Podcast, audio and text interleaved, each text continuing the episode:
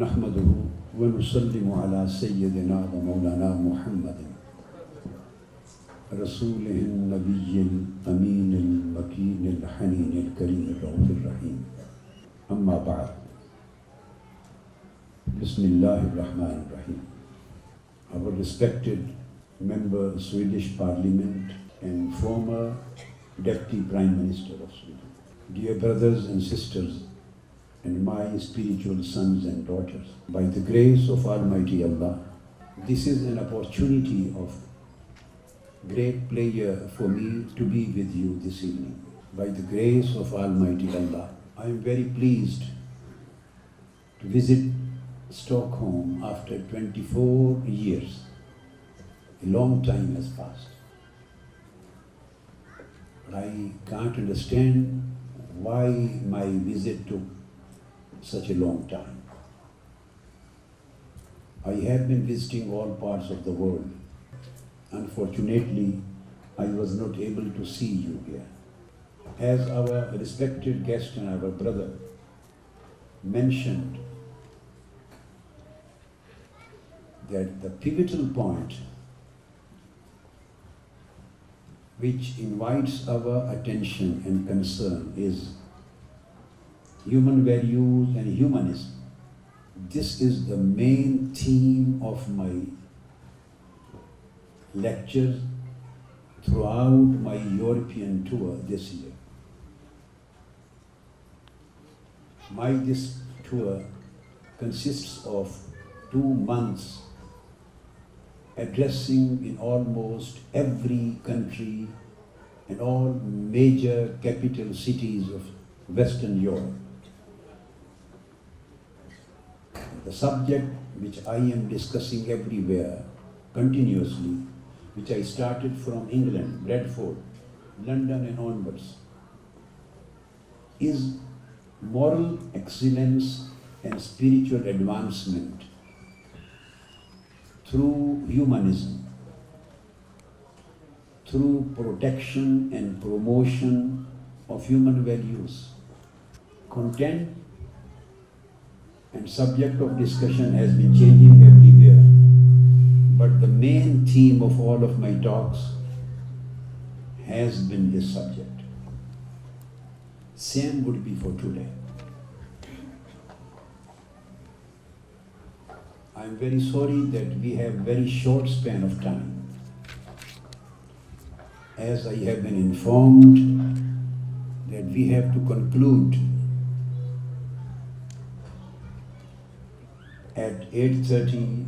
or quarter to 9, at any cost we have to leave the hall because of their booking and booking timings. So it would have been a great prayer for me that I would have spent at least half of this time in English discourse and remaining half of the time in Urdu language. But the time is so limited that I won't be able to conclude the whole discussion and all important aspects which I want to cover in my speech or in my lecture or in my discourse. That will remain incomplete. That's why I would like to go my discourse in Urdu language and I hope our brother شفترا would be ایبلسلیٹ for our guest in Swedish language and you will enjoy I get your permission to speak in Urdu of them وانڈرسٹینڈ میں اپنی گفتگو کا آغاز چونکہ جیسا کہ میں نے بتایا اس سال پورے یورپ کا جو میرا دورہ ہے اس کا تھیم انسان کا اخلاقی اور روحانی ترقی اور کمال یہ میرے پورے ٹور کا تھیم ہے ہر روز کانفرنسز میں اجتماعات میں ہر کنٹری میں موضوع مواد بدلتا رہتا ہے اگلے اگلے سبجیکٹ پہ جاتا ہوں مگر تھیم ایک ہی رہتا ہے تو آج بھی اسی سلسلے کی ایک نئی کڑی سب سے پہلے مجھے بہت خوشی ہوئی آپ کثیر تعداد میں جمع ہوئے علماء کرام بھی ہیں مشائق ایزان ہیں ہماری بہنیں ہیں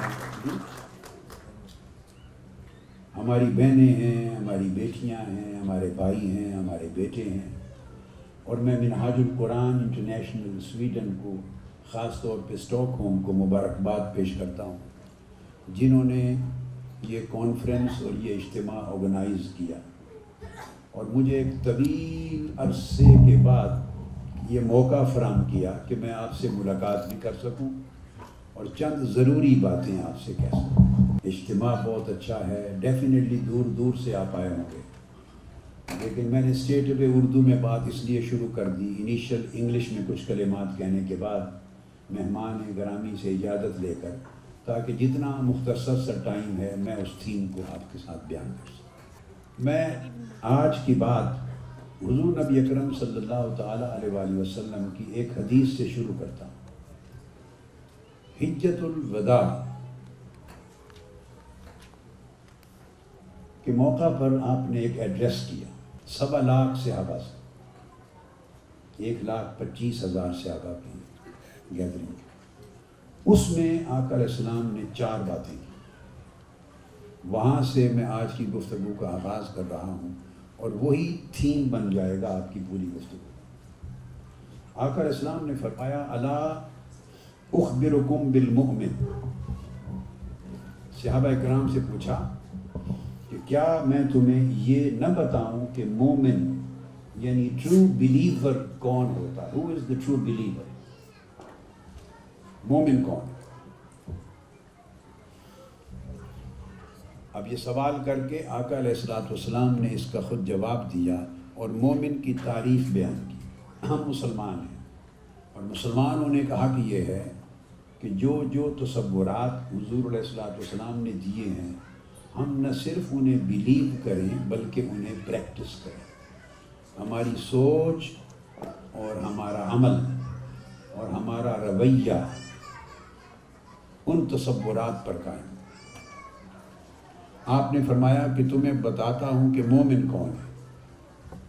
پھر ڈیفائن کیا فرمایا مومن وہ ہے من امن الناس نہ اموالہم و انفسہم اور دوسری روایت میں آ کر اسلام نے فرمایا من امن الناس نہ آسو و اموالہم فرمایا مومن اس شخص کو کہتے ہیں جو ٹرسٹ وردی ہو ٹرسٹ وردی ہو قابل اعتماد ہو کس چیز میں کہ لوگ اس پر اعتماد کریں کامل اپنی جان کے حوالے سے بھی اور اپنے مال کے حوالے سے مومن اس شخص کو کہتے ہیں کہ جس کا کردار ایسا ہو کہ لوگ سمجھیں کہ اگر ہماری جانیں اس کے سپرد ہوں تو وہ بھی محفوظ ہوں گی اور ہمارے مال اس کے سپرد ہوں تو وہ بھی محفوظ ہوں گے یعنی وہ لوگوں کی جانوں کا بھی محافظ ہو اور لوگوں کے مال کا بھی محافظ ہو یہ مومن کی تعریف یہاں جو لقش حدیث میں ہے وہ ہیں من الناس یہ امام احمد بن حنبل نے مسند احمد میں اور امام حاکم ابن حبان اور امام ابن المبارک نے روایت کی ہے حدیث صحیح یہ نہیں فرمایا کہ جو مسلمانوں کی جان اور مال کا محافظ ہو نہیں یہ جو حجت الوداع کے خطاب کی میں بات کر رہا ہوں فرمایا کہ جو تمام بنی نوع انسان ہی is the protector of the life and the properties of every human soul indiscriminately, irrespective of their faith, creed, color and race. ان کا مذہب کیا ہے دین کیا ہے رنگ کیا ہے نسل کیا ہے کون سی بولی بولتے ہیں کلچر کیا ہے ہر چیز سے ہٹ کر بنی نوع انسان کے ہر شخص کی جان اور مال اس کا محافظ ہے اور لوگ اس پر اعتماد کر سکیں جسے یہ کردار حاصل ہے وہ مومن ہے اس کے بعد پھر آپ نے فرمایا کہ اب تمہیں بتاتا ہوں کہ مسلم کون ہے یہ تھا بلیور اب ہے مسلم مسلمان کسے کہتے ہیں فرمایا من منسانی من ملسانی و جدی مسلمان وہ ہے کہ جس کی زبان اور جس کے ہاتھ سے سارے لوگوں کا جسم بھی محفوظ ہو اور ان کی عزت بھی محفوظ یہ حضور السلات والسلام تعریف بیان فرما رہے ہیں کہ مسلم مسلمان کون ہے فرمایا مسلمان وہ شخص ہے فقط وہ شخص ہے جس کے ہاتھوں سے لوگوں کی جان محفوظ ہو اور جس کی زبان سے لوگوں کی عزت محفوظ ہو پھر یہاں لفظ استعمال کیا الناس یہ نہیں کہا کہ مسلمانوں کی عزت محفوظ ہو یہ مسلمانوں کی جان محفوظ ہو نہیں فرمایا ہر شخص اور ہر انسان کی عزت اور اس کی جان جس کے ہاتھ اور زبان سے محفوظ ہو ہاتھ کا مطلب ہے کہ وہ انہیں جسمانی نقصان نہیں پہنچا سکتا اور زبان سے محفوظ ہونے کا مطلب ہے وہ کسی کی عزت اور اس کے جذبات پر اس کی فیلنگز کو بھی ٹارچر نہیں کر سکتا نقصان نہیں دے سکتا یعنی اس کی نہ زندگی میں کوئی ایسپیکٹ ہے ٹارچر کرنے کا نہ اس کے ہاتھ میں نہ عمل میں نہ کردار میں نہ سیرت میں نہ زبان میں اب زبان سے جسم کو تو نقصان نہیں پہنچتا نا کسی کی زبان سے آپ کو زخم تو نہیں ہوتا نہ خون بہتا ہے زبان سے کیسے محفوظ ہو یعنی لوگوں کا دل نہ توڑے لوگوں کے جذبات نہ توڑے لوگوں کی عزت پر حملہ نہ کرے لوگوں کے احساسات کو نہ کرے تو جس شخص کی زبان اتنی میٹھی ہو اس میں اتنی حلاوت ہو اور لوگوں کے احساسات کا اسے اتنا پاس ہو اور لوگوں کے جذبات کا اتنا احترام ہو جس شخص کو اسے مسلم کہتے ہیں وہ مسلمان اس کا ایک لفظ بولتے ہیں مفہوم مخالف کہ اس سے یہ بات اسٹیبلش ہوئی کہ جو کڑوی زبان رکھتا ہے ہارش زبان جس سے لوگوں کی بے عزتی ہوتی ہے ان کی عزت نفس پر حملہ ہوتا ہے جذبات مجروع ہوتے ہیں وہ آقا علیہ السلام کے فرمان کے مطابق سچا مسلمان کہلانے کا حقدار نہیں ہے تو اس سے پتا چلا کہ مسلمان ہونا ایک کردار ہے فقط ٹائٹل نہیں ہے معاذ ٹائٹل نہیں ایک کردار ہے یہی وجہ ہے کہ میں نے دو ہزار دس میں یہ جو فتویٰ جاری کیا تھا یہ جو فتویٰ جو میں نے ان کو تحفہ دیا میں نے اس میں کہا تھا کہ تمام دہشت گرد اور انتہا پسند خواہ وہ القاعدہ کہلائیں خواہ وہ آئیسس کہلائیں خود کو اسلامک اسٹیٹ کا نام دیں جو کچھ چاہیں کہیں جو شخص انسان کے خون کو حلال سمجھتا ہے انسان کا خون بہاتا ہے مسلم ہو یا غیر مسلم بلا جواز بلا حق جو انسان کا خون بہاتا ہے اور اس کے خون بہانے کو جائز سمجھتا ہے اپنا حق سمجھتا ہے اور سمجھتا ہے کہ میں دین کی خدمت کر رہا ہوں میں اسلام کا جھنڈا بلند کر رہا ہوں لوگوں کا خون بہا کر ایسا شخص دائرہ اسلام سے خارج ہے تو اسلام اس کی داڑھی کے سائز سے نہیں ناپا جائے گا اس کے لباس کو دیکھ کر اسلام کو وضع نہیں کیا جائے گا اس کی شکل و صورت پر اسلام کا فیصلہ نہیں کیا جائے گا اسلام کا فیصلہ اس کے طرز فکر پر اس کے عمل پر اس کی سیرت اور اس کے کردار پر ہوگا پھر حضور علیہ السلام نے تیسرا لفظ استعمال فرمایا فرمایا اب تمہیں بتاؤں کہ مجاہد کون ہوتا ہے گویا ایمان کی تعریف میں فرمایا ٹرسٹ وردینس اسلام کی تعریف میں فرمایا his behaviour should be extremely peaceful loving and caring behaviour تیسرا فرمایا جہاد کیا ہے فرمایا وہ اسپریچو ایڈوانسمنٹ آف مین یہ جہاد ہے اسپریچو ایڈوانسمنٹ فرمایا المجاہد من جاہد نفسہ فی اللہ جو اللہ کی رضا کے لیے اپنا جو لوور سیلف ہے اس کی جو ایول وشز ہیں بری خواہشات اور بری شہوات اور برے جذبات ان کے خلاف جو سٹرگل کرتا ہے اور اپنی روحانیت کو اور قلب و باطن کو امن کے ساتھ اللہ کی رضا کے لیے آگے بڑھاتا ہے وہ شخص مجاہد ہے پھر آپ نے فرمایا اب تمہیں بتاؤں کہ مہاجر کون ہے امیگرینٹ ہم تو یہ سمجھتے ہیں نا عام آسان لفظ ہے کہ پاکستان سے چلے سویڈن میں آباد ہو گئے تو یہ امیگریشن ہے آسان ایک لفظ ہے یہ ٹھیک ہے مگر نہیں آقا علیہ السلام نے اس کا ایک اور معنی دیا مہاجر اسے کہتے ہیں جو ایک وطن کو جہاں وہ پیدا ہوا تھا اس کو چھوڑے اور ایک اور جگہ پہ جا کے آباد ہو اسے وطن بنائے اقامت اختیار کرے یہ ہجرت کا پروسیس ہے امیگریشن ہے وطن کس زمین کو کہتے ہیں وطن وہ زمین ہے جس سے بندہ مانوس ہوتا ہے جب آپ جاتے ہیں اپنے وطن میں تو اس کے گلی کوچے اس کے شہر اس کے بازار اس کے گرد و نوا ماحول سے آپ کی طبیعت انس محسوس کرتی مانوس ہوتے ہیں اس کو آپ کہتے ہیں یہ دیس ہے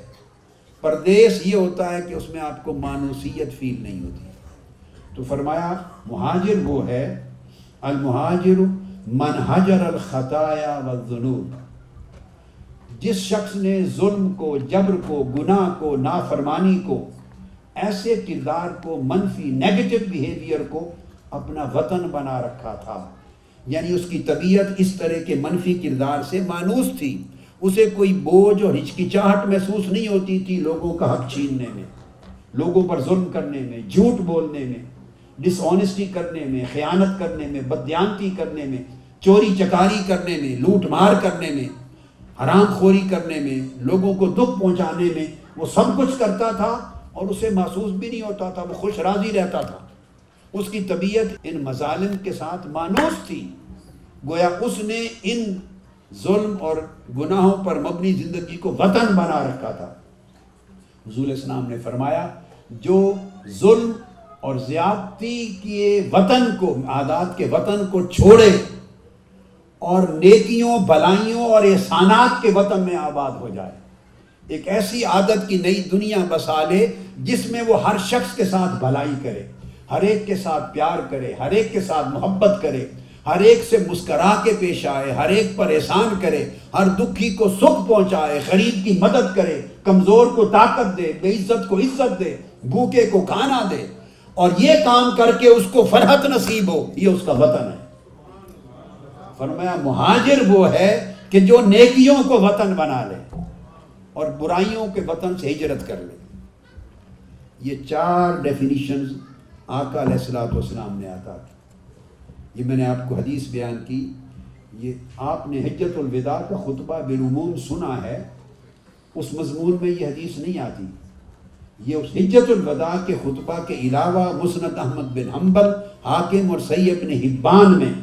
حضرت فدالہ بن عبید سے مروی ہے آقا علیہ السلام نے اس خطبہ کے علاوہ بھی گفتگو کی ہے یہ اس میں سے حدیث صحیح ہے اور اس کے اندر تو اس طرح کے مضامین تھے ہی آقا علیہ السلام نے بیان کیے پھر اس کے بعد یہ پوری کتاب ہے میری جو میں اس وقت ہے میری اپنی کتاب اس کا نام بھی ہے اسلام آن سرونگ ہیومینٹی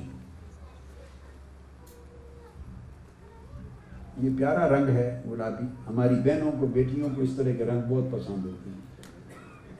تو چونکہ انسانیت کی بات کی ہے نا تو میں نے اس طرح ٹھنڈا آنکھوں کو بھانے والا رنگ اس کے ٹائٹل کا چوز کیا اسلام آن سرونگ ہیومینٹی یہ کتاب ہے حضور علیہ السلام نے فرمایا صحابہ کرام کو آپ سے ایک صحابی نے سوال کیا پوچھا یا رسول اللہ ایل اسلام which of the aspects of Islam is most excellent اسلام کے پہلوؤں میں سے کون سا پہلو سب سے اعلیٰ اور عمدہ ہے اسلام کی بہت سی تعلیمات ہیں بہت سے پہلو ہیں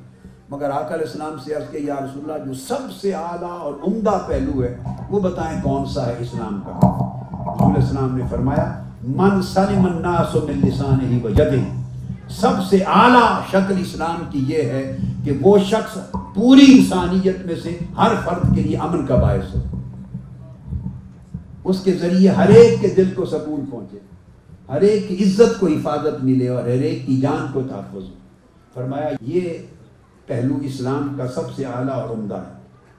پھر آ کر اسلام سے ایک اور موقع پر ایک سیابی نے پوچھا ایج المسلمین خیر یا رسول اللہ مسلمانوں میں بہترین مسلمان کون ہے سب سے اونچے درجے کا مسلمان قال من کالا من ہی بجلے سب سے اعلیٰ مسلمان وہ ہے جس کے ہاتھ اور زبان سے ہر شخص ہر شخص محفوظ رہے آپ نے دیکھا کہ کیا معیار قائم فرمایا حضور علیہ السلام اور ہر شخص کے پھر بڑے تفصیلات ہیں ایک موقع پر عبداللہ بن عمر رضی اللہ تعالیٰ روایت کرتے ہیں حضور علیہ السلام نے فرمایا خیر سب سے بہترین مسلمان اور فرمایا میرے صحابہ میں سب سے بہترین صحابی اور میری امت میں سب سے بہترین مسلمان کون ہے خیرکم لصاحب ہی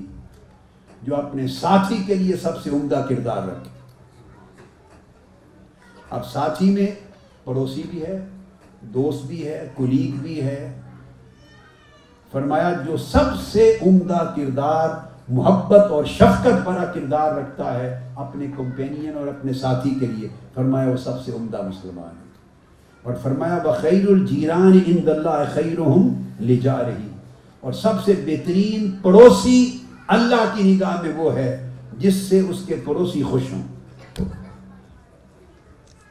یعنی آپ دیکھیے کہ ہر ایک موقع پر جب حضور نے اسلام کی بات کی ہے تو سارے اس کردار کی بات کی ہے جس کردار میں محبت ہے شفقت ہے الفت ہے رحمت ہے اور دوسروں کی مدد و نصرت ہے پھر حضور علیہ السلام نے اسی طرح عمر میں لوگ بڑے ہوتے ہیں عمر میں چھوٹے ہوتے ہیں بچے ہوتے ہیں فرمایا لئی سمنا ملم یرحم سکینا و یعرف شرف کبیرنا فرمایا وہ شخص میری امت میں سے ہی نہیں ہے doesn't belong to my community کون جو چھوٹوں پر شفقت اور محبت کرنا نہیں جانتا اور عمر سے بڑوں کی عزت اور تعظیم کرنا نہیں جانتا تو Islam is about love Islam is about respect فرمایا جو رسپیکٹ نہیں کرتا بڑوں کی اور چھوٹوں سے محبت نہیں کرتا عام بات نہیں کی فرمایا وہ میری امت سے ہی نہیں پھر حضور صلی اللہ علیہ وآلہ وسلم نے میں آپ کو ایسے چند نمونے دے رہا ہوں جو مختلف طبقات ہوتے ہیں انسانی سوسائٹی کے ان کے لیے پھر تھیم ایک ہے حضرت ابو حریرہ روایت کرتے ہیں آقا علیہ السلام نے فرمایا اکمل المؤمنین ایمانا احسنہم خلقا وخیارکم خیارکم فرمایا تم میں سے بہترین ایمان اس شخص کا ہے جس کے اخلاق سب سے بہترین ہے اور تم میں سے اعلیٰ درجے کا مسلمان وہ ہے جو اپنی سوسائٹی میں عورتوں اور لیڈیز کے ساتھ سب سے عمدہ اخلاق اور جس کا کردار جس کا رویہ خواتین سے بہتر ہے فرمایا وہ بہتر مسلمان ہے تو ایمان کا پیمانہ بھی خواتین کے ساتھ بچوں کے ساتھ بڑوں کے ساتھ پڑوسیوں کے ساتھ کمزوروں کے ساتھ غریبوں کے ساتھ والدین کے ساتھ یعنی سوسائٹی کے لوگوں کے ساتھ مسلم نان مسلم ہر طبقہ انسانیت کے ساتھ رویے کو پیمانہ بنایا ہے کہ اس کے رویے کیسے ہیں اس کا بیہیویئر کیسا ہے اس کی ڈیلنگ کیسی ہے حد تک ایک موقع پر حضور علیہ السلام نے فرمایا کسی سے صحابہ کرام نے پوچھا یا رسول اللہ کیسے جانا جائے کہ یہ شخص بڑا نیک ہے محسن ہے بڑا نیک ہے آپ نے بڑا عمدہ جواب دیا فرمایا جہاں بھی رہتا ہے اس کا کوئی تو دائیں بائیں آگے پیچھے پڑوسی ہوگا نا فرمایا جس کے پڑوسی کہیں کہ یہ نیک ہے وہی نیک ہے متا اکون محسن میں محسن اور نیک کب بنوں گا کب کہلاؤں گا کالا کالا جیرانک انت محسن فانت محسن جب تیرے پڑوسی کہیں کہ یہ عمدہ آدمی ہے بھلائی کرنے والا تب تو عمدہ اور نیک آدمی ہے اور اگر ان کا مسیح انفانتا مسیح اگر پڑوسی کہیں کہ یہ اچھا آدمی نہیں ہے تو تو اچھا آدمی نہیں ہے بلا پانچ مردہ کی بجائے پچاس مردہ روز مسجد میں جاتا پھر ہر سال حج کر کے آئے ہر سال عمرہ کرے نیکیاں عبادات کرے تسبیح کرے جیسے چاہے لباس پہن لے مگر جن کے ساتھ اس کا برتاؤ انٹریکشن رہتا ہے سوشلی اگر وہ کہتے ہیں کہ یہ آدمی اچھا نہیں ہے آقا علیہ السلام نے فرمایا وہ اللہ کے ہاں بھی اچھا نہیں ہے اس لیے کہ خوشبو ہو تو ہر شخص خوشبو کو خوشبو کہے گا بدبو کوئی نہیں کہے گا اگر اس کے کردار میں خیر ہے محبت ہے شفقت ہے بھلائی ہے دوسروں کے لیے تو اس کے کردار کی یہ خوشبو آئے گی پھر حضور نبی اکرم صلی اللہ تعالیٰ علیہ وآلہ وسلم آپ نے فرمایا ایک حدیث ہے بڑا خوبصورت مضمون آپ سے حج کی فضیلت پوچھی گئی حج کی آپ نے فرمایا الحج المبرور اگر حج اللہ قبول کر لے تو ایک نیک عمل ہے اس کی جزا جنت ہے مگر یہ نیک کردار نہیں بنتا آپ میری بات کو سمجھیں حج فرمایا ایک نیک عمل ہے اور ایک نیک عمل وہ انسان کا کردار نہیں بنتا نماز ایک نیک عمل ہے اس کی جزا جنت ہے مگر وہ سارا کردار نہیں بنتا روزہ ایک نیک عمل ہے جزا جنت ہے مگر وہ سارا کردار نہیں بنتا تسبیح کرنا استغفار اللہ اللہ کرنا درود پاک پڑھنا یہ سب نیک اعمال ہیں چیریٹی صدقہ خیرات زکوٰۃ نیک عمل ہے نیک عمل کی جزا جنت ہے مگر یہ سارا کردار نہیں بنتا فرمایا حج ایک نیک عمل ہے اس کی جزا جنت ہے تو آکل السلام سے پوچھا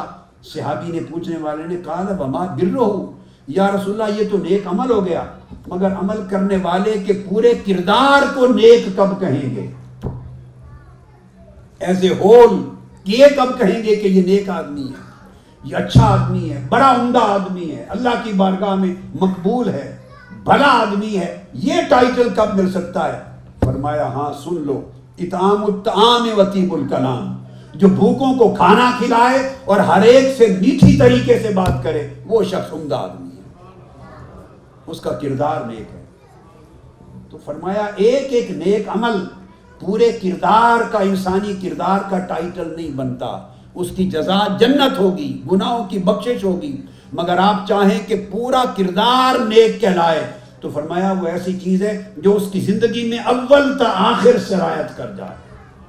جسے ہر وقت فکر رہے کہ بھوکے کو کھانا کھلانا ہے جسے فکر رہے کہ کمزور کو طاقت دینی ہے جسے فکر رہے کہ لوگ جسے حقیق جانتے ہیں اسے عزت دینی ہے اسے فکر رہے کہ جو محروم ہیں ان کے حق دلانے ہیں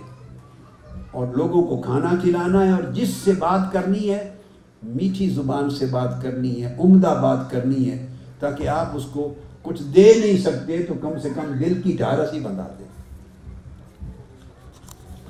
پھر حضور علیہ السلام نے ارشاد فرمایا کہ جس شخص میں تین چیزیں ہوں اس کے کردار کو نیک کردار کہتے ہیں سراسن من کن نفی اصاب البر تین چیزیں جس میں پائی جائیں اس کی پوری زندگی پوری سیرت پورا کردار اگر ان تین چیزوں پر استوار ہو جائے تو کہیں گے کہ یہ نیکی اور بلائی والا انسان ہے ایک سخاوت النفس و وطیف الکلام فرمایا ایک اس کی طبیعت میں سخاوت ہو طبیعت میں سخاوت کا مطلب یہ ہے اور طبیعت کی سخاوت یہ ہے کہ پیسے اور مال آپ کے پاس کچھ بھی نہ ہو پھر بھی سخی ہو سکتے ہیں یہ سخاوت مال کی نہیں یہ سخاوت نفس کی ہے یہ مال و دولت کی سخاوت کی بات نہیں ہو رہی یہ طبیعت کی سخاوت کی بات ہو رہی ہے آدمی مال و دولت کے اعتبار سے محض غریب اور فقیر ہو مگر فقیر ہو کر بھی بڑا امیر ہو سکتا ہے اگر اس کی طبیعت میں سخاوت ہے اور طبیعت میں سخاوت کیا ہے کہ مال تو نہیں دے سکتا اس کے پاس خود بھی کھانے کو کچھ نہیں مگر معاف کر سکتا ہے مال نہیں دے سکتا مگر معاف کسی نے زیادتی کی اس نے معاف کر دیا کسی نے گالی دی معاف کر دیا کسی نے عزت نہیں کی معاف کر دیا کسی نے اس کی ذات پر ظلم کیا معاف کر دیا ذاتی بات کر رہا ہوں ذات کے لیے اس کے لیے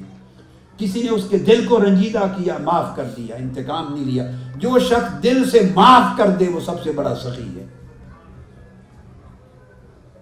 جو چھوٹی چھوٹی باتوں پہ گرفت نہ کرے معاوضہ نہ کرے چڑ چڑ نہ کرے اور کڑ کڑ نہ کرے جس کا دل اتنا وسیع ہو جائے وہ سخی ہے فرمایا وہ کریم النفس ہے فرمایا جس کو طبیعت کی یہ سخاوت ملے اور پھر بصبر اگر تکلیف کے لمحات آئیں تو پیشنس ہو اس میں صبر ہو پیشنس صبر کرے اور جس سے بھی کلام کرے تیب الکلام بڑی میٹھی زبان میں عمدہ کلام کرے فرمایا جس شخص کو تین چیزیں نصیب ہو جائیں سمجھے اللہ نے اسے نیکی کی روح عطا کر دی نیکی کی روح عطا کر دی یہ وہ بنیادی چیز ہے جس کے اوپر دین کا تصور استوار ہوتا ہے دین کا اصل تصور استوار ہوتا ہے اور اگر یہ خوبی ہم نے پیدا نہیں ہوئی بسم اللہ یہ خوبی ہم میں پیدا نہیں ہوئی اس کا مطلب ہے ہم نے نیکی کی روح کو نہ تو سمجھا ہے اور نہ اس نیکی کو پایا ہے حضور نبی اکرم صلی اللہ تعالیٰ علیہ وسلم نے ارشاد فرمایا حضرت ابو ذر غفاری رضی اللہ تعالیٰ آپ یہاں میں القرآن کی ایک لائبریری بھی بنا لیں تو میری زخیم کتب بھی ہیں چودہ چودہ وریومز میں ایک کتاب بھی ہے اور ابھی آنے والی پچیس والیوم میں ایک کتاب بھی ہے پندرہ پندرہ والیوم میں بھی حدیث کی کتابیں ہیں اور چھوٹی سے چھوٹی یہ اس طرح یہ سب میری اپنی کتابیں ہیں یہ اربعینات نات چالیس اکتالیس حدیث ایک ایک سبجیکٹ پر ایک ایک سبجیکٹ پر تو سینکڑوں کی تعدادوں میں اس طرح کی بھی ہیں ساڑھے پانچ سو کتب ہیں پبلشڈ یہ لوگوں کی اسٹڈی کے لیے مطالعہ کے لیے یہ چیزیں ملنی چاہیے یہ دین کی وہ تعلیم ہے جو مدت ہوئی جو مراکز مساجد میں بالعموم اللہ ماشاء اللہ وہ دی جانی چھوٹ گئی اور لوگوں کو یہ کنسیپٹ نہیں رہا لوگوں نے دین کو صرف عبادات تک محدود کر دیا ہے کہ یہ صرف عبادات کا دین ہے اور بعضوں نے عبادات سے بھی ہٹ کر صرف رسم و رواج کا دین بنا لیا یہ دین وہ ہے کہ جو ایک خاص انسانیت کی بلائی کی روح پر قائم ہے انسانیت کے ساتھ بلائی کی روح پر قائم اب حضرت ابو ذر غفاری رضی اللہ تعالیٰ وہ روایت کرتے ہیں کہ آقا علیہ والسلام نے فرمایا لوگوں سے کہ چیریٹی دیا کرو صدقہ دو صدقہ اور خیرات دو جب چیریٹی کی بات کی تو ایک صحابی نے کھڑے ہو کے کیا یا رسول اللہ میرے پاس تو مال ہی نہیں ہے میرے پاس تو مال و دولت پیسہ نہیں میں صدقہ کہاں سے دوں میں تو خود حقدار ہوں صدقے کا تو میں لوں کہاں سے اس کے سوال کے جواب میں پھر آقا علیہ والسلام نے اس موقع پر جسے حضرت ابو ذر غفاری رضی اللہ تعالیٰ نے روایت کیا فرمایا کہ تم نے صرف یہ سمجھا کہ پیسہ اگر ہو پاس تو وہ خرچ کرنا اسی عمل کو صدقہ کہتے ہیں نہیں فرمایا نہیں آپ نے فرمایا تبسموں کا فی وجہ اخی کا لکا فرمایا بندے تیرے پاس کچھ بھی نہ ہو تو تو اپنے بھائی سے مسکرا کر مل پڑے یہ بھی صدقہ ہے چہرے پر مسکراہٹ لانا اور مسکرا کے ملاقات کرنا فرمایا یہ بھی صدقہ ہے اس میں کیا جاتا ہے بولیے ویسٹرن ورلڈ میں یہاں گزرتے چلتے آپ واک کریں گزریں ان کے ہاں یہ اچھی ویلیوز ہیں عادت ہے میں چونکہ ہیومنزم کی بات کر رہا ہوں ہیومن ویلیوز کی بات کر رہا ہوں وہ آپ دیکھیں گے وہ چہرے پہ جب جائیں گے آپ کو سمائل دیں گے یہ سمائل سب سے زیادہ دینے کا حق مسلمان کا جو شخص ملے پہچانے یا نہ پہچانے جس سے آنکھیں چار ہو جائیں اور آمنے سامنے ہو جائیں جو بندہ مسکرا کے نہیں گزرتا اس کی طرف دیکھ کے تک کہ مسکراتا نہیں وہ کجوس ہے اپنی طبیعت میں اس کو علیہ السلام نے فرمایا یہ بقیل ہے اور جو صرف کسی کو مسکرا کے تک لیتا ہے آقا علیہ السلام نے فرمایا وہ سخی ہے اس کا مسکرانا تبسم سے دیکھنا یہ صدقہ ہے دیکھیے نا اسلام سارا کا سارا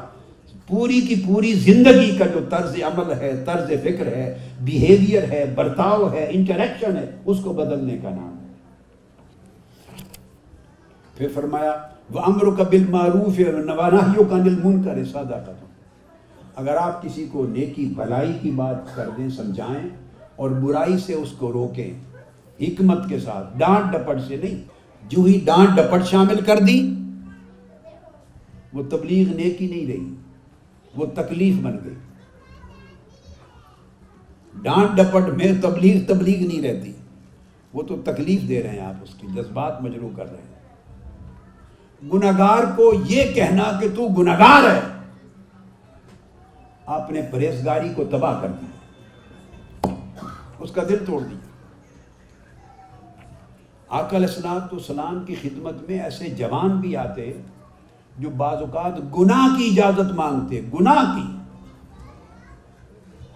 اب چونکہ وقت تھوڑا ہے میں پوری تفصیل میں نہیں جانا چاہ رہا ایک قریشی جوان آیا اس نے گناہ کی اجازت مانگی آپ صحابہ کرام پریشان ہو گئے کہ یہ کیا بات کرنے آیا ہے آ کر اسلام نے کہا اچھا بیٹے ادھر ہٹ جاؤ میرے قریب آ جاؤ اس کو قریب بٹھایا اتنا قریب بٹھایا کہ اس کے گھٹنے حضور علیہ السلام کے گھٹنے سے ٹچ کرنے لگے صحابہ کرام کو رشک آ گیا کہ آیا تھا یہ جوان گناہ کی اجازت مانگنے اور شفقت تاجدار کائنات کی دیکھو کہ اس کے گھٹنے گھٹنوں سے ملا دی اس کے سر پہ ہاتھ رکھ دیا اور پھر اس سے پیار کی اس طرح باتیں کی نصیحت بری اس طرح نصیحت کی باتیں کی کہ جب وہ اٹھا صحابی کہتے ہیں کہ اللہ کی عزت کی قسم ہم نے اس کے بڑھاپے تک دیکھا اس شخص کی زندگی میں کوئی نافرمانی گناہ نہیں آئے ایک لمحے کی شفقت نے اس کی پوری زندگی کی کایا پلٹ اور حدیث ہے ایک عربی بھی آتا ہے دیہات کا آ کر اسلام کی خدمت میں آ کے اسلام کے بارے میں پوچھتا ہے کہ بتائیں اسلام میں کیا تعلیم آتی صحابہ کرام بیٹھے ہیں مسجد نبوی میں حضور علیہ السلام نے اسے تعلیم بتا دی جب وہ اٹھا تو اس کو پریشر تھا وہ واش روم جانا چاہتا تھا وہ وارد تھا اس کو جگہ معلوم نہیں تھی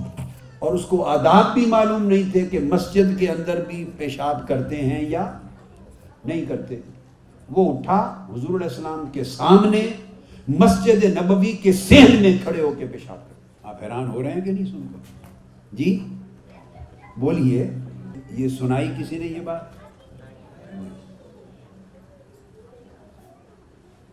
سب صحابہ کے سامنے آقا علیہ السلام کے سامنے اس نے پیشاب مسجد ربی کے سین میں صحابہ کرام اٹھے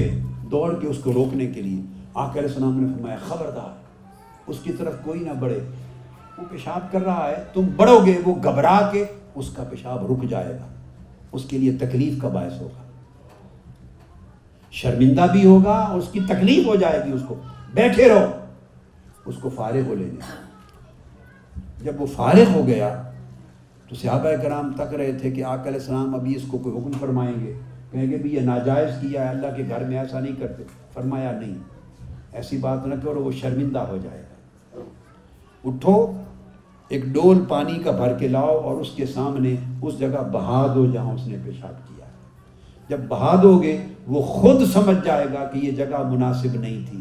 آئندہ نہیں کرے گا بس آقا علیہ السلام نے فرمایا اللہ نے تمہیں تنگی پیدا کرنے والا نہیں بنایا آسانیاں پیدا کرنے والا بنایا تم زحمت دینے والے نہیں بنائے گئے میں نے تربیت کی ہے کہ رحمت دینے والے بناؤ تو اسلام زحمت کا نام نہیں ہے اسلام رحمت کا نام اسلام کردار کے اندر رحمت شفقت محبت پیدا کرتا ہے آپ سورہ فاتحہ کو دیکھیں اللہ رب العزت نے اپنا تعارف کروایا اپنا الحمدللہ رب العالمین تمام تعریفیں اللہ کے لیے ہیں جو سارے جہانوں کا رب ہے اب قرآن تو مسلمانوں کی کتاب ہے نا نان مسلم کے لیے تو کتاب نہیں مسلمانوں کی کتاب ہے اللہ کے نبی اور رسول صلی اللہ علیہ وآلہ وسلم پہ اتری اللہ رب العزت نے اتاری امین لے کے آئے اس کتاب میں اللہ پاک نے سب سے پہلی مرتبہ اپنا تعارف کرایا کہ اللہ کون ہے میں کون ہوں تو یہ بھی فرما سکتا تھا کہ رب المسلمین سارے مسلمانوں کا رب ہے اللہ نے اپنے آپ کو محدود نہیں کیا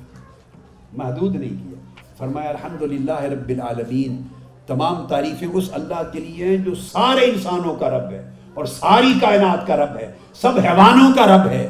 حتیٰ کہ کائنات کی ہر شے کا رب گویا اس نے اپنی ربوبیت کو عام کیا ہم سکیڑتے ہیں اس نے وسیع کیا ہم سکیڑتے ہیں علیہ السلام اسلام گزرے مسجد میں ایک صحابی دعا کر رہا تھا نماز کے بعد آپ قریب سے گزرے تھوڑی سی آواز اونچی تھی آپ نے سن لی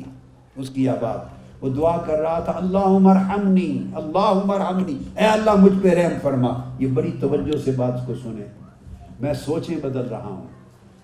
کوشش کر رہا ہوں کہ تالے کھلیں اور سوچیں بدلیں اور اس میں وسعت آئے اور ہمیں اصل روح دین کی معلوم ہو سکے پھر ہم اسے زندگی میں اتاریں آ کر اسلام نے وہ کہہ رہا تھا اے اللہ مجھ پہ رحم فرما آقا علیہ السلام نے اس کے قریب سے گزرتے ہوئے اس کے پیار سے اس طرح تب کیسے دی اور اسے کہا آقا علیہ السلام نے فرمایا اس کی رحمت وسیع ہے تنگ محدود کیوں کرتے ہو اس کی سمجھ میں نہیں آئی فرمایا وہ وسیع رحمت والا ہے محدود کیوں کرتے ہو اس نے دیکھا کہ مجھے حضور علیہ السلام سمجھائیں گے کہ کیا فرمانا چاہ رہے ہیں فرمایا ایسا نہ کہو کہ مجھ پہ رحم کر کہو ہم پر رحم فرما باقی جو لوگ دعا میں شریک نہیں ہیں ان کو شریک کر لو اللہ کی رحمت میں جو لوگ ہاتھ اٹھا کے دعا نہیں بھی کر رہے گھروں میں بیٹھے ہیں سوئے ہوئے ہیں غافل ہیں جو اللہ سے مانگ نہیں رہے تو اللہ کو دینے میں کیا رکاوٹ ہے تو مانگ رہا ہے تو نہ مانگنے والوں کو بھی شریک کر لے اور یوں نہ کہ مجھ پہ رحم کر بلکہ کہ مولا ہم سب پہ رحم فرما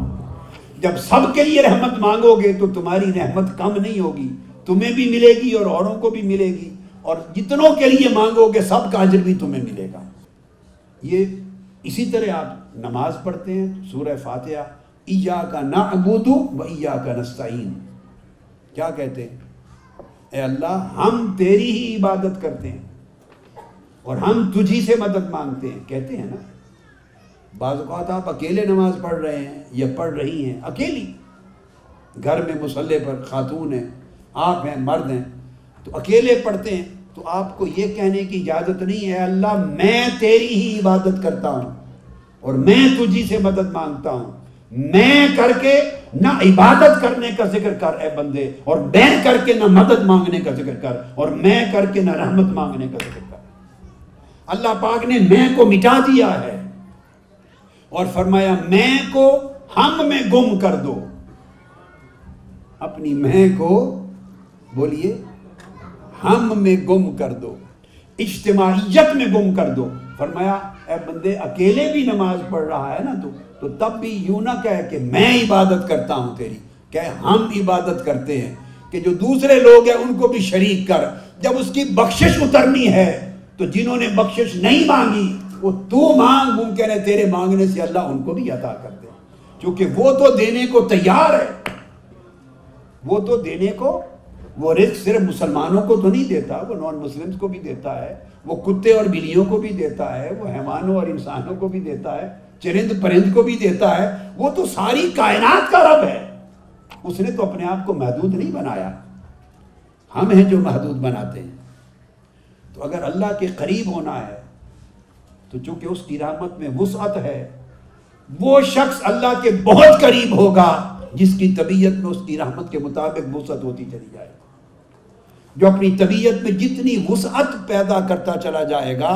اور فراخ دلی پیدا کرتا چلا جائے گا اللہ کے اتنے قریب ہوتا چلا جائے گا اور جو طبیعت میں جتنا تنگ ہوگا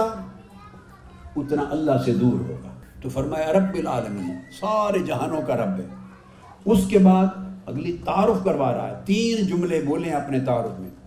دوسرے جملے میں فرمایا الرحمن الرحیم بڑا مہربان نہایت ہمیشہ رحم فرمانے والا دوسرے جملے میں رحمت کا ذکر کیا عذاب بھی ہے جہنم بھی ہے گرفت بھی ہے معاوضہ بھی ہے حساب و کتاب بھی ہے مگر نہیں پہلے پرورش کا ذکر کیا سارے جہان کی پرورش کرتا ہے پھر رحمت کا ذکر کیا بخشش کرتا ہے رحمت سے نوازتا ہے تیسرے جملے میں جا کے کہا مالک یوم الدین اور مالک یوم الدین میں بھی دیکھیے راز کتنے راز سے پیار کی بات کی یہ نہیں کہا کہ رحمت فرماتا ہے اور یہ نہیں کہا کہ نافرمانوں فرمانوں کو عذاب دیتا ہے نہیں وہاں فرمایا یوم جزا کا مالک ہے وہاں بھی سزا کو چھپا دیا اور جزا کا لفظ استعمال کر دیا آپ دیکھیے سزا پہ پردہ ڈال دیا لفظ سزا پہ پردہ ڈال دیا فرمایا یوم جزا کا مالک ہے جو نیکی کرے گا اجر مل جائے گا جو گناہ کرے گا سزا پائے گا مگر پردے کے ساتھ مالک یوم دین کا یہ اس نے اپنا تعارف کروایا اور یہ جو اللہ رب العزت اپنی الوحیت کا تعارف کرواتا ہے وہ چاہتا ہے کہ میری صفات کا عکس پیدا کرو تم اپنی زندگی میں اپنے کردار میں عکس پیدا کرو ریفلیکشن ہونا چاہیے ان صفات کا اب اس رحمت کا میں ایک حدیث ذکر کرتا ہوں صحیح بخاری میں ہے حضور السلام نے ذکر کیا کہ بنی اسرائیل میں ایک مرد تھا بڑا گناہ گار تھا اس کے پلے میں کوئی نیکی نہیں تھی پوری زندگی گناہوں سے بری وہ شخص سفر پہ جا رہا تھا یہ بھی صحیح بخاری میں ہے حضور السلام نے فرمایا اس کو پیاس لگی کنویں سے پانی پیا جب چلنے لگا تو اس نے پیچھے مڑ کے دیکھا تو ایک کتا پیاسا پڑا ہوا ہے وہاں بیٹھا اس کی زبان باہر آئی ہوئی ہے کتے کی اور دیکھا کہ ان قریب مرنے والا اتنا پیاسا ہے کہ اس کو پانی کی کوئی سبیل نہیں اور مرنے کے قریب ہے وہ رک گیا پلٹ کے آیا اس نے کنویں سے پھر پانی نکالا اور اپنے ہاتھوں سے کتے کو پلایا کتے کی جان میں جان آ گئی زندگی بچ گئی چلا گیا حضور علیہ السلام نے فرمایا وہ شخص جب مرا اس کی زندگی کے سارے گناہ اللہ رب العزت نے معاف کر دیے ایک کتے کی جان بچانے کے اس کی بخشش فرما دی ایک کتے کی جان بچانے کی چونکہ اس کا دل اتنا درد مند ہے کہ اسے کتے کی موت بھی گوارا نہیں کتے کا پیاسا مر جانا بھی گوارا نہیں اس کی رحمت جوش میں آتی ہے اس شخص کا دل دیکھو جسے کتے کا پیاسا مر جانا بھی گوارا نہیں میں اس کو کیسے دو اس کی رحمت رحمت ہے بخشش کے لیے حق اللہ کی رحمت بخشش کے لیے بہانہ تلاش کرتی ہے خزانہ تلاش نہیں کرتی کا کہ کتنا بڑا خزانہ نیک کا لے کے آیا ہے نہیں ایک بہانہ بھی مل جائے بخشش کا کوئی کہ وہ اس ملائکہ کو بتا سکے بھائی اس وجہ سے معاف کر رہا تو بخش دیتا پھر بندے کو اس کا وفادار ہونا چاہیے پھر دوسری حدیث وہ بھی صحیح بخاری میں وہ خاتون وہ بھی بنی اسرائیل کی اور بڑی نیک خاتون تھی ساری زندگی نیکیاں نیک اعمال کی اس کی ایک بلی تھی کسی وجہ سے اس بلی پہ غصہ آ گیا اس نے بلی کو باندھ دیا رسی سے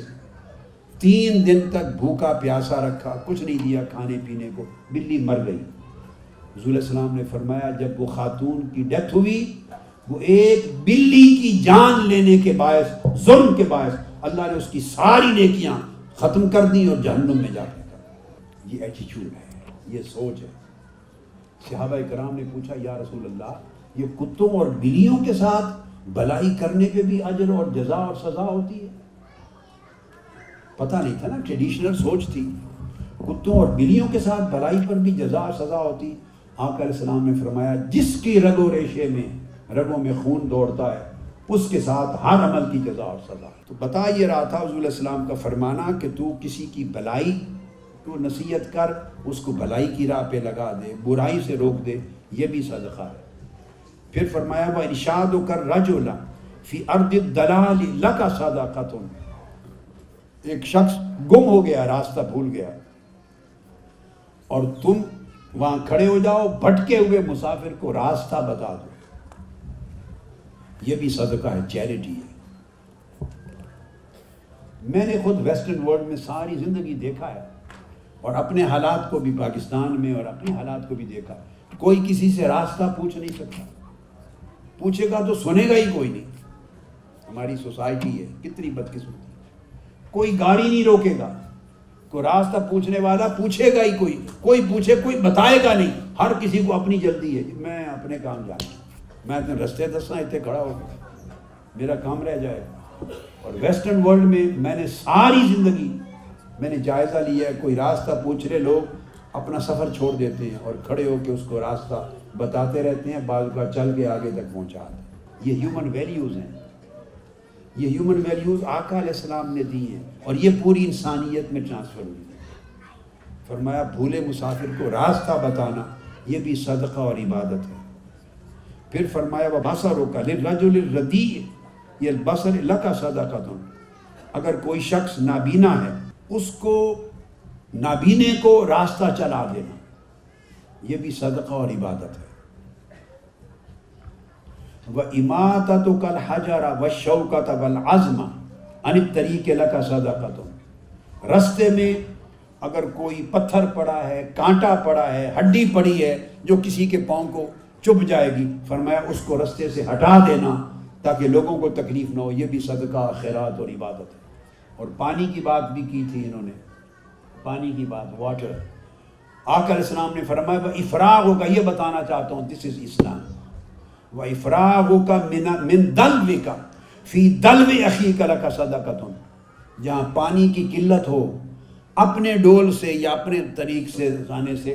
اپنے بھائی کو پانی ڈال دینا اس کو اس کے پانی جس کے پاس نہیں ہے پانی ڈال دینا یہ بھی صدقہ خیرات اور عبادت ہے تو آقا علیہ السلام نے یہ عمل اتنا آسان کر دیا کہ صدقہ اور عبادت کیا ہے یعنی جو ٹریڈیشنل سوچ سے حضور علیہ السلام نے نکال دیا اور انسانیت کی سوچ کے ساتھ بھر دیا انسان کے درد عمل پھر حضرت ابو ذر غفاری رضی اللہ تعالیٰ نے پھر روایت کرتے ہیں ایک اور حضور علیہ السلام السلام نے فرمایا اے شخص چیریٹی اور صدقہ وہ نہیں کہ جو تم سال کے بعد دو کبھی کبھی دو مواقع آئیں تو دو فرمایا وہ صدقہ نہیں ہے فرمایا ہر روز جس دن سورج طلوع ہوتا ہے ہر اس دن صدقہ کرنا تمہارے اوپر واجب ہے تمہاری زندگی کا کوئی دن صدقہ اور خیرات سے خالی نہ رہے اب بڑی دلچسپ بات جب صحابہ کرام نے سنی تو عرض کیا یا رسول اللہ من عین لنا صدقہ کا تم نہ تو آپ نے فرمایا ہر روز جب سورج طلوع ہوتا ہے تو ہر روز صدقہ کرو ہمارے پاس تو ہے کچھ نہیں اور غربت ہے وسائل نہیں ہم ہر روز صدقہ کہاں سے کریں صدقہ کہاں سے چیریٹی کریں کہاں سے خیرات کریں آپ نے فرمایا بڑا عظیم جملہ فرمایا انابل خیر کثیرت تم نے کیا سمجھا ہے کہ صدقہ خیرات اور عبادت صرف چند رسوم رواج اور عبادات اور مخصوص اعمال کا نام ہے فرمایا نہیں خیر اور نیکی کے دروازے بے شمار ہیں فرمایا ان میں سے ایک التسبیح و تحمید و تقبیر و تعلیم ایک اللہ کا ذکر اذکار تسبیح و تعلیم کرنا ایک یہ عبادت ہے ایک یہ عبادت ہے اس کے بعد فرمایا کسی کو بلائی کا راہ بتانا اور برائی سے روکنا حکمت کے ساتھ یہ بھی عبادت ہے صدقہ ہے فرمایا وہ تمیت العضا ان طریق اور راستے سے اذیت کو دور کر دے اور چلنے والوں کو سہولت فراہم کر دے فرمایا یہ بھی صدقہ اور عبادت ہے بتس میں الاسم فرمایا کسی کو ہیئرنگ ایڈ دے دے سن نہیں سکتا اس کے سننے میں مددگار بن جا اب آج کے زمانے میں ہیئرنگ ایڈ کہہ دیں گے کوئی ایسے طریقے سے اس کو سنائی دے جائے فرمایا یہ بھی صدقہ اور عبادت ہے وہ تہ دل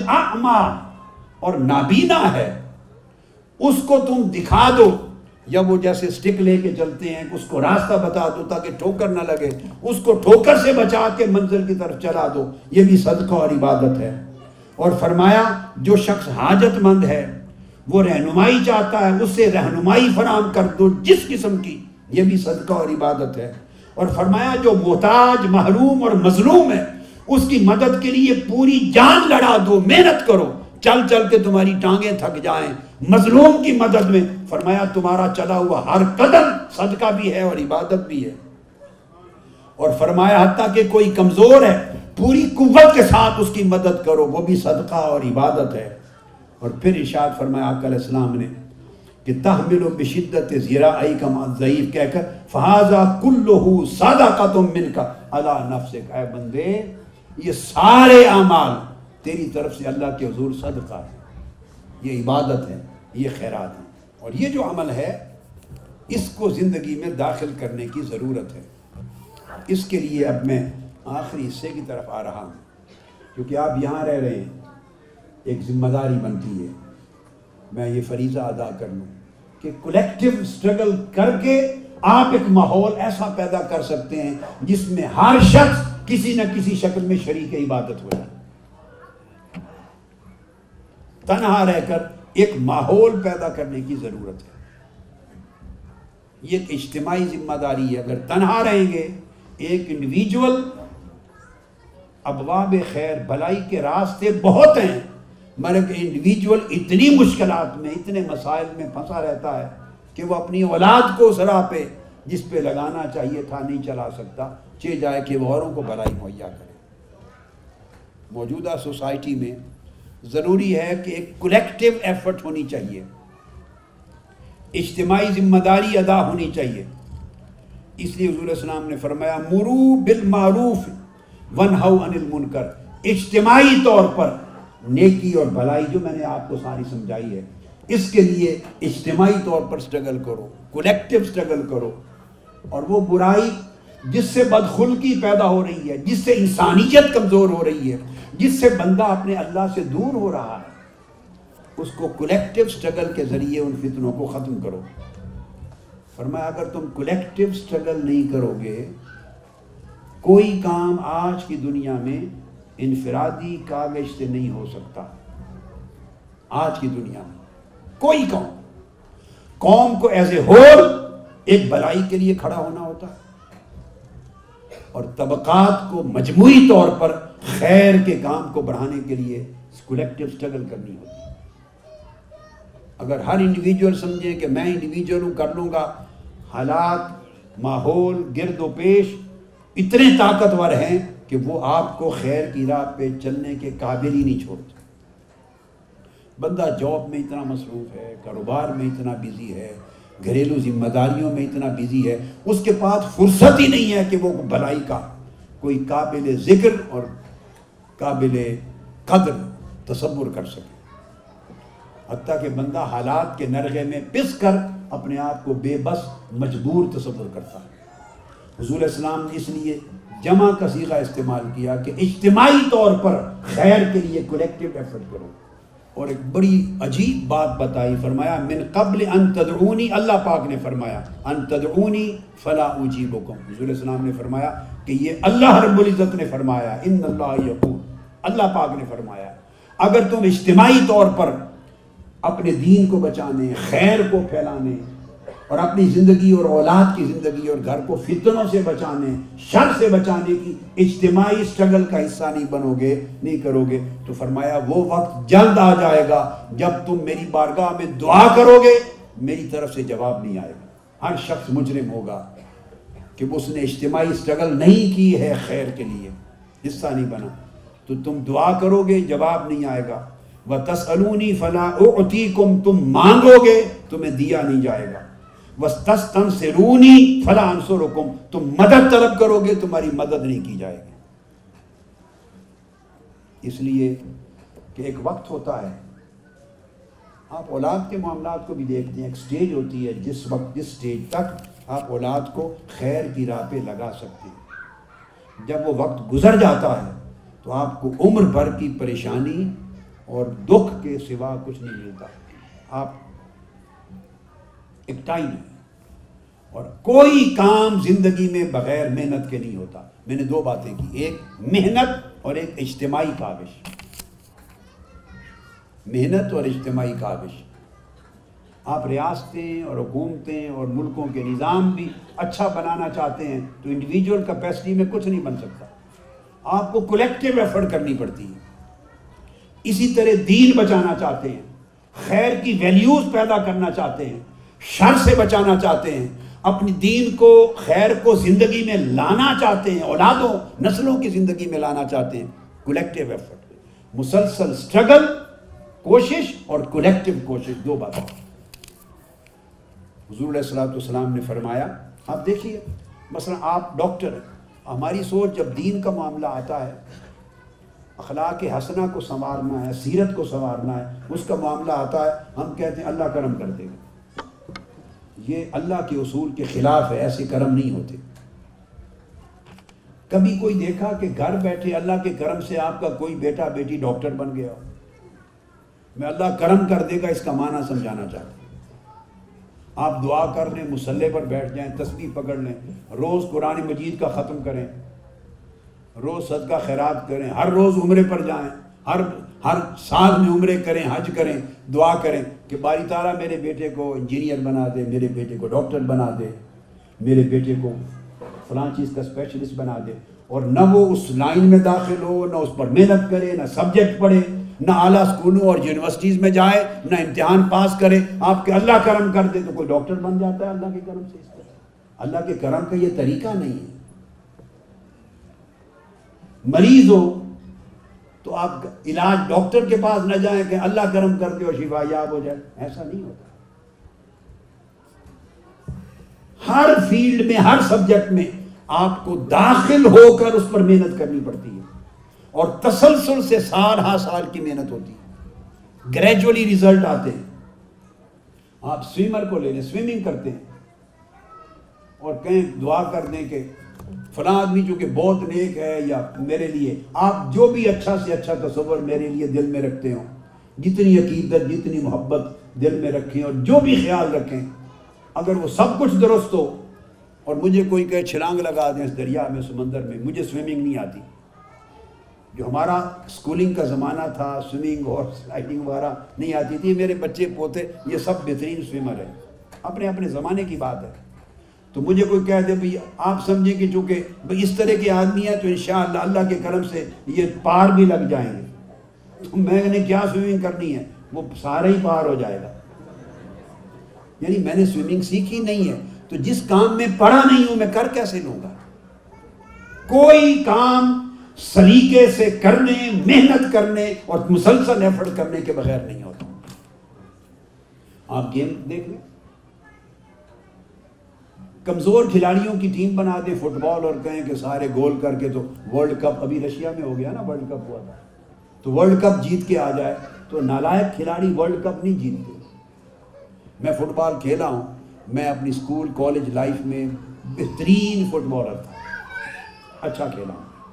زمانہ تھا جب علمی بوجھ بہت زیادہ نہیں آیا تھا تو کرتے کشتی بھی کرتے تھے کبڈی بھی کرتے تھے ایکسرسائز بھی کرتے تھے اور فٹ بال والی بال بہت ساری گیمز کھیلتا تھا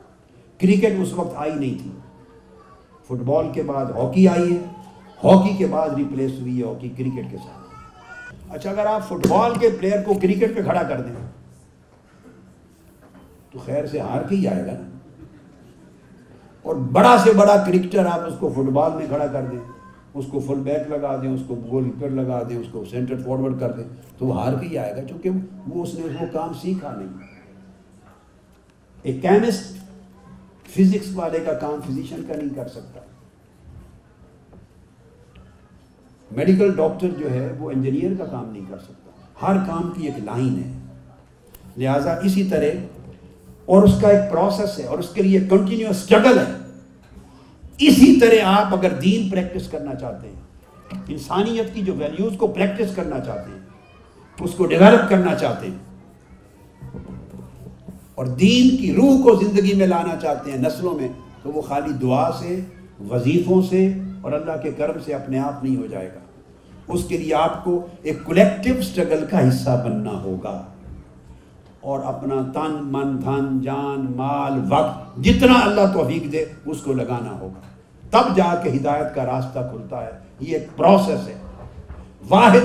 دینی زندگی کی اصلاح دینی زندگی کی ترقی اخلاقی زندگی کی ترقی نسلوں کو دین پہ چلانا ہدایت کی راہ پہ چلانا واحد یہ ایک ایسا ایریا ہے کہ جس کے لیے ہم کہتے ہیں اللہ کے کرم سے ہو جائے گا از خود ہو جائے گا دعاؤں سے ہو جائے گا لوگوں نے لگا بھی دیا کہ لوگوں کے دھندے ہیں کاروبار ہیں جن کا دھندا اور کاروبار ہے وہ لوگوں کو یہ سمجھ ہی نہیں آنے دیتے کہ ریئلٹی کچھ اور ہے کیونکہ اس سے ان کی جیبیں وابستہ ہیں ان کے بزنس وابستہ ہیں وظیفے دیں گے تو ان کا پیٹ بھرے گا ان کو کاروبار چلے گا تو یہ بدقسمتی سے لوگ صحیح گائیڈ لائن بھی نہیں دیتے اللہ ماشاء اللہ اور لوگ سمجھنا بھی نہیں چاہتے اس پہ وقت نہیں صرف کرتے لہٰذا اس کے لیے محنت کی ضرورت ہے حضور علیہ السلام والسلام نے فرمایا کہ اگر حدیث پاک میں سیدنا ابو بکر صدیق رضی اللہ تعالیٰ عنہ کی روایت آپ نے ارشاد فرمایا کہ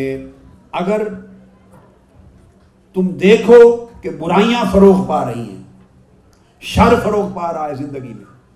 اور خیر کمزور ہوتی جا رہی ہے اپنی زندگیوں سے آپ کی اولاد کی زندگیوں سے گھر سے سوسائٹی سے خیر کمزور ہوتی جا رہی ہے اور آپ اس کے لیے اسٹرگل نہ کریں شر کو مٹانے اور خیر کو بڑھانے کے لیے زندگی میں اگر آپ ایفرٹ نہ کریں تو علیہ السلام نے فرمایا اوشا ہو قریب ہے کہ اللہ پاک سارے لوگوں کو عذاب میں مبتلا کر دے اس لیے کہ وہ شر کو مٹانے اور خیر کو بڑھانے کی سٹرگل نہیں کی ایفرٹ نہیں کی انہیں معلوم تھا کہ کوئی کام محنت کے بغیر نہیں ہوتا اپنے بچوں کے لیے فیملیز کے لیے گھر بناتے ہیں محنت کرتے ہیں تو گھر بنتا ہے جاب کرتے ہیں محنت کرتے ہیں تو گھر بنتا ہے ترقی کرتے ہیں گریجولی محنت کرتے ہیں ہر اپنے پروفیشن میں ہر کام محنت سے ہوتا ہے لیکن آپ اپنا دین بچانا چاہتے تھے سنبھالنا چاہتے تھے زندگی میں خیر لانا چاہتے تھے شر مٹانا چاہتے تھے محنت نہیں کی اس نے کہا کہ چلو اپنے آپ اللہ کے فضل سے ہو جائے گا ایسے ہی توقع کرتے رہے اپنے آپ ہو جائے ایسے نہیں ہوتا حضور علیہ السلام نے فرمایا اس وجہ سے ولزی نفسی بیدہ لتأمرن بالمعروف ولا تنهون عن المنکر تم سارے کولیکٹیولی خیر کو پھیلاؤ شر کو مٹاؤ اگر ایسا نہیں کرو گے لیوشکن اللہ ان یبعث علیکم عقابا منہ ثم تدعونہ فلا یستجاب لکم اگر ایسا نہیں کرو گے تو اللہ رب العزت ان قریب تمہارے اوپر ایسی ناراضگی اور عذاب بھیجے گا کہ پھر تم اللہ سے دعا کرو گے قبول نہیں کی جائے گی حتیٰ کہ یہاں تک ارشاد فرمایا ثم یدعو خیارکم فلا یستجاب لکم جب پوری قوم یا پورا طبقہ یا سوسائٹی یا کمیونٹی جہاں بھی آپ رہ رہے ہیں من نے کل جب اپنا خیر کا فریضہ انجام دینے سے غافل ہو اور شر کو روکنے کے لیے اپنی سٹرگل نہ کرے تو فرمایا پھر جب اللہ پاک پھر تمہاری دعاؤں کی قبولیت کو روک دیتا ہے پھر اولیاء اور صالحین اور نیک بندے بھی اللہ سے دعا کریں گے تو اللہ پاک قبول نہیں کرے گا روک دے گا اس لیے کہ جن کے لیے کر رہا ہے وہ حقدار نہیں انہوں نے ایفرٹ نہیں کی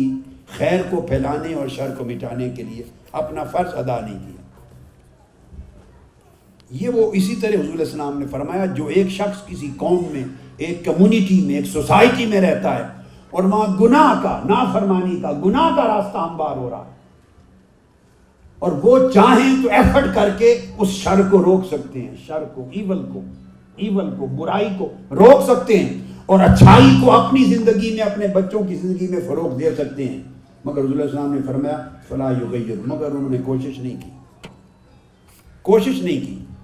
تو اللہ پاک ان کے مرنے سے پہلے مختلف قسم کی تکلیفوں میں عذاب میں پریشانیوں میں مبتلا کرتا یہ نظام قدرت ہے ایک نظام قدرت ہے اس لیے میری نصیحت اور میسیج یہ بھی ہے کہ آپ جہاں ہیں جہاں زندگی کے باقی فرائض انسان ادا کرتا ہے اور اپنا ٹائم نکالتا ہے وہاں اپنے دین کی حفاظت اپنے ایمان کی حفاظت اپنے بچوں کے لیے اپنے لیے اپنے گھر کے لیے اور خیر کی ویلیوز کو پروموٹ کرنا اور شر کے فتنوں سے اپنے آپ کو بچانا اس کے لیے کولیکٹیو ایفرٹ اور کولیکٹیو ایفرٹ آرگنائزڈ ایفرٹ ہوتی ہے وہ میں نے عرض کیا کہ تنہا فرد قائم ربط ملت سے ہے تنہا کچھ نہیں موج ہے دریا میں اور بیرون دریا کچھ نہیں موج بھی دریا میں ہو تو طاقتور ہوتی دریا سے باہر ہو اکیلی تو موج بھی نہیں ہوتی شاخ بھی درخت سے لگی اور جڑی ہو تو اس پہ پھل لگتا ہے اور درخت سے کٹ جائے تنہا شاخ رہ جائے تو ہریالی بھی نہیں رہتی پھل بھی نہیں لگتا لہذا آپ ایک کلیکٹیو ایفرٹ کا حصہ بنیں یہ دین کے لیے میں دین کی بات کر رہا ہوں اپنے دین اور ایمان کے لیے دینی قدروں کے لیے اس تعبیر کے مطابق جو میں نے آپ کو سمجھائی ہے محض رسمی چیز نہیں جس سے نفع اور فیض نہ ملے اس کی سخت ایفرٹ بنیں چوز کرنا آپ کا کام ہے آپ چوز کریں کون سی ایفرٹ کولیکٹیو اچھی ہے کون سی بہت بہتر ہے کون سی آپ کی طبیعتوں کو سوٹ کرتی ہے کون سی ایفرٹ سوٹ نہیں کرتی کس جگہ آپ جڑ کے کام کریں گے تو اچھے نتائج جائیں گے بچوں کے لیے مستقبل سنورے گا کس جگہ نہیں ہوگا یہ ڈیسیژ آپ کو کرنا ہے میں نے آپ کو تھیم دیا ہے مین میسج دیا ہے کہ تنہا نہ رہیں جڑیں ایک کولیکٹیو ایفرٹ کے نظام کے ساتھ آرگنائز کولیکٹیو ایفرٹ کریں تو آج پیغام دو تھے ایک اخلاق حسنہ کا انسانی ہیومن ویلیوز کا انسانی اخلاق کا کہ وہ دین کی روح ہے اور ایک دین کو بچانے کی یہ کلیکٹیو آرگنائزڈ ایفرٹ کا حصہ بننے کا تاکہ آپ پروموٹ کر سکیں اس خیر کو اللہ پاک خیر کا راستہ کھولے اور اس خیر کو آگے پروموٹ نسلوں تک بڑھا سکیں اور وہ جو خیر ہے دین پر مبنی اس کو زندگی میں پریکٹیکلی لائیں اور وہ خلو کے حسن ہے اور دوسرے کی برائیوں کو نہ دیکھیں آخری حصہ میں کنکلوڈ کر رہا ہوں اپنی زندگی کو ہمیشہ پازیٹیو بنائیں جو آدمی دوسرے کی برائی اور کمزوریوں کو دیکھتا ہے وہ کبھی پروڈکٹیویٹی نہیں پیدا کر سکتا وہ کبھی پروڈکٹیو اور پازیٹیو نہیں ہوتا عمر بھر پریشان رہتا ہے اس کو چبھن رہتی ہے جلن رہتی ہے دکھی رہتا ہے اس کو سکھ نہیں ملتا یاد رکھ جسے دوسرے کی برائیاں نظر آتی ہیں یہ بات یاد رکھ لیں اس کو کبھی چین سکون اور سکھ نہیں ملتا وہ کڑتا ہے اس سے غیظ و غضب پیدا ہوتا ہے اس سے نفرت پیدا ہوتی ہے اس سے قدورت پیدا ہوتی ہے اور نفرت اور کدورت انسان سے خیر چھین لیتی ہے پازیٹیولی کچھ کرنا ہے تو اپنی طبیعت میں پازیٹیو تھنکنگ پیدا کریں جو دوسروں کا خیال رکھے اور خیر کی طرف بڑھنا ہے تو یاد رکھ لیں ایسی آنکھیں پیدا کریں ایسی آنکھیں کہ جو دوسرے میں خیر دیکھے آپ کی زندگی کا اپنا شر دیکھے دوسرے کی برائی نظر نہ آئے آپ کی آنکھ کو اور اپنی زندگی کی اچھائی نظر نہ آئے جو شخص اپنی زندگی میں اپنے آپ میں اچھائی دیکھتا ہے دوسرے کی برائی دیکھتا ہے اور یہ بھی یاد رکھ لیں جو شخص اپنی اچھائی دیکھے گا اس کو صرف اور صرف دوسرے کی برائی نظر آئے گا یا اس کو یوں کہہ لیں جو شخص دوسرے کی برائی دیکھے گا اسے اپنے اندر صرف اچھائی نظر آئے گی ایسا شخص محروم ہے محروم ہے اس کے اندر من میں خیر کا دروازہ کبھی نہیں کھل سکتا اسے اللہ کی قربت کبھی نصیب نہیں ہو سکتی اس کے لیے ایک آنکھ چاہیے اور آنکھ وہ جو دوسرے میں اچھائی دیکھے اپنے اندر صرف برائی دیکھے تب بندہ اپنی اصلاح کی فکر کرتا ہے میں کتنا لٹ گیا ہوں کتنا خسارہ ہو گیا ہے کتنا نقصان ہو گیا ہے کہاں تھا کہاں ہونا چاہیے کیا ہو رہا پھر وہ اپنی اصلاح کا سوچتا ہے اور جس نے اپنے من میں خسارے کو دیکھنا ہی نہیں اس نے اصلاح کی فکر کیا کرنی ہے تو ہم مجموعی طور پہ غفلت کی نیند میں ہیں غفلت کی نیند میں ہوتا ہے تو اس کو پتہ ہی نہیں ہے کہ میرا خسارہ ہے یہ مجھے کوئی ڈس رہا ہے یا مجھے کوئی مار دے گا اسے علم ہی نہیں چونکہ وہ نیند میں ہے بیدار ہوگا تو اسے نفع نقصان کی خبر ہوگی تو ہمیں ایک روحانی بیداری کی ضرورت ہے وہ بیداری شعور کی بیداری ہے جس سے حفرت ختم ہو اور ہمیں اصل زندگی کا احساس ہو آپ ہر روز لوگوں کو فوت ہوتے دیکھتے جب موت آتی ہے تو کسی سے پوچھ کے آتی ہے کسی سے پوچھ کے آتی ہے موت میں جب آنا ہے آ جانا ہے ہر روز دیکھتے ہیں ہر روز لوگوں کو دفناتے ہیں جب دفن ہوتا دیکھتے ہیں آپ نے کسی شخص کو کبھی دیکھا ہو بڑا مالدار کروڑوں اربوں پتی کھربوں پتی لوٹ مار کی ہو پورے زمانے میں کبھی جاتے ہوئے دیکھا کہ کفن کے ساتھ مال بھی لے کے گیا بولیے کبھی کوئی مال لے کے آپ دفنا آتے ہیں کبھی دفنایا اس کا سونا چاندی مال و دولت بھی قبر میں وہ سب پیچھے رہ جاتا ہے عمر بھر جو کماتا رہا لوٹتا رہا اس کے ساتھ کچھ نہیں جانا اور جن کے لیے چھوڑ گیا اس نے مٹی میں دفنا کے آ یہ صرف فکس کرنا ہے اپنی سوچ کو کو کو زاویہ نگاہ میں آپ سوچیں دے رہا ہوں ایک اپنے آپ کو سوچ کو فکس کرنا ہے جن کے لیے چھوڑ کے جا رہا ہے ساری زندگی گالیاں بھی کھائیں کمایا لوٹا جن کے لیے چھوڑ کے جا رہا ہے انہوں نے مٹی میں دفنا کے آ جاؤں وہ جو محلات بنائے تھے کوئی محل ساتھ نہیں جانا قبر میں مٹی میں دفن کر کے آ جائیں گے اور جن کے لیے جب ڈیتھ ہو جاتی ہے تو انہوں نے دو گھنٹے بھی نہیں رکھنا گھر میں یہ ہر شخص پر وارد ہونے والا ہے ہر شخص کے ساتھ بیتنے والا چار گھنٹے بھی نہیں رکھنا گھر میں وہ جن کو سینے سے لگا کے آپ دودھ پلاتی تھی جن کو پالا تھا گود میں جن بچوں کے لیے ساری رات جاگتی تھی اور ساری عمر کی کمائی لگائی تھی پڑھایا تھا جوان کیا تھا پالا تھا پھر ان کے بچے ان کے لیے گھر سارا کچھ بنایا تھا وہ آپ کو اپنی جان زندگی کہتے تھے آپ ان کو ان کے اوپر جان زندگی نچھاور کرتے تھے رشتہ دیکھیے کیسے ٹوٹتا ہے بس روح پرواز کرنے کی دیر ہے انہوں نے کہنا ہے دو گھنٹے میں کہ میت کو لے جائیں دیر ہو رہی ہے سارے جہان نے کہنا وہ کہاں گئی محبتیں وہ کہاں گئے مادی خونی رشتے کسی نے کہنا ہے کہ چلو میرا باپ گیا ہے میری ماں بڑی میری محبت تھی تو میں نہیں جا سات دن رکھ لوں میں گھر میں ہفتہ رکھ لوں دو دن رکھ لوں کیا کہیں گے نہیں بدبو آ جائے گی اب انہیں سمیل کی فکر ہے اور واقعہ بھی اس طرح ہے جو گھر آپ کا بنایا ہوا ہے ان کا ایک پیسہ نہیں ہے اس گھر میں کوئی نہیں رکھے گا ایک رمے کے لیے نکالو ماں دفنا کے آ جائیں گے وہ غربت خانہ وہ قبر جس کو کہتے ہیں اور ساتھ کچھ نہیں جائے گا یہ ایک زندگی کا اینڈ ہے لہذا بڑا دانش مند وہ شخص ہے بڑا دانش مند وہ شخص ہے جسے زندگی میں اپنی منزل نظر آ جائے کہ میری زندگی کا اینڈ کہاں جا کے ہونا ہے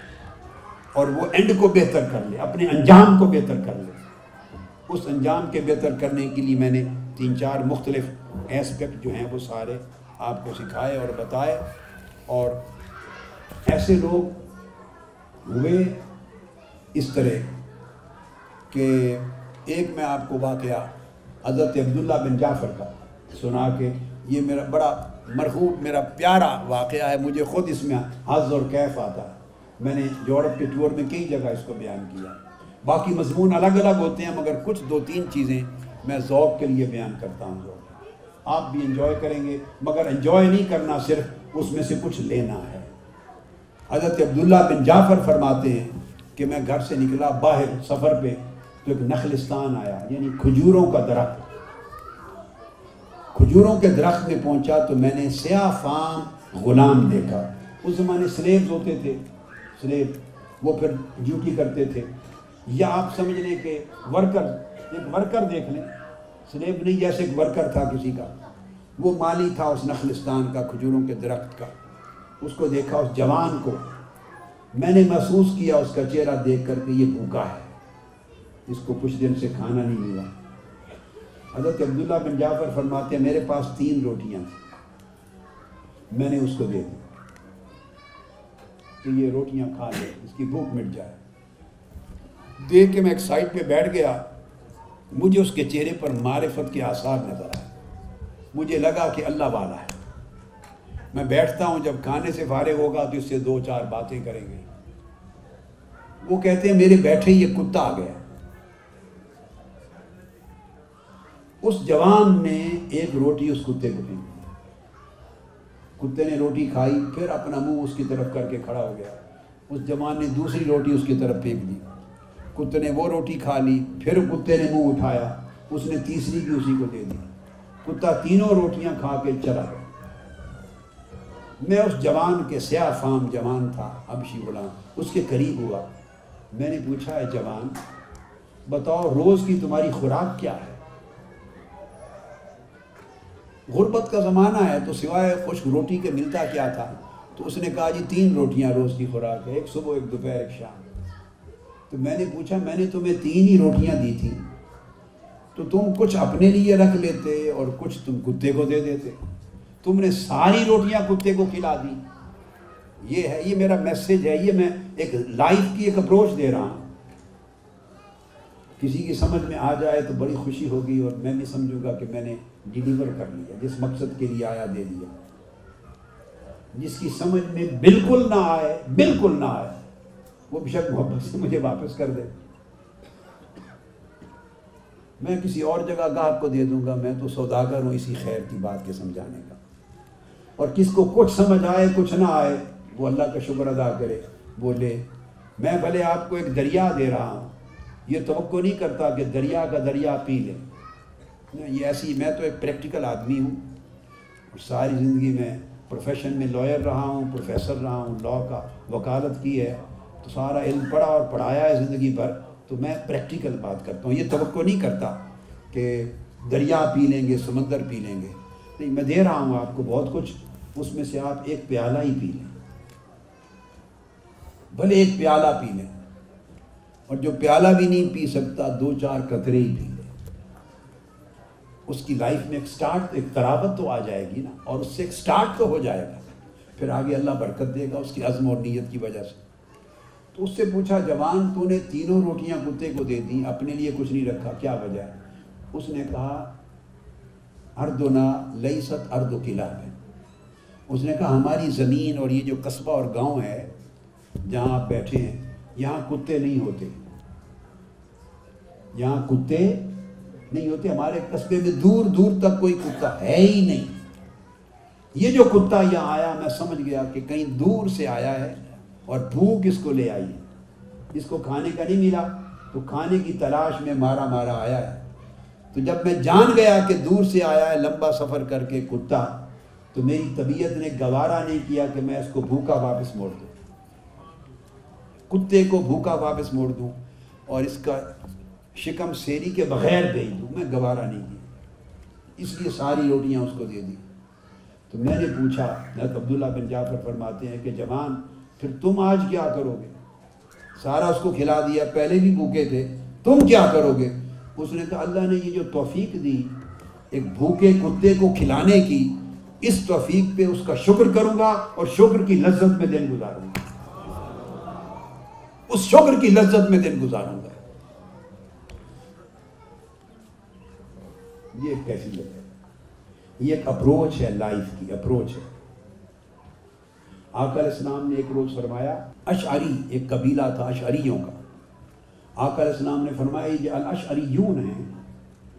یہ یہ انہم منی منہم مجھ سے ہیں اور میں ان سے ہوں ایک قبیلہ تھا صحابہ اکرام نے پوچھا یا رسول اللہ ان کی کون سی بات بڑی اچھی ہے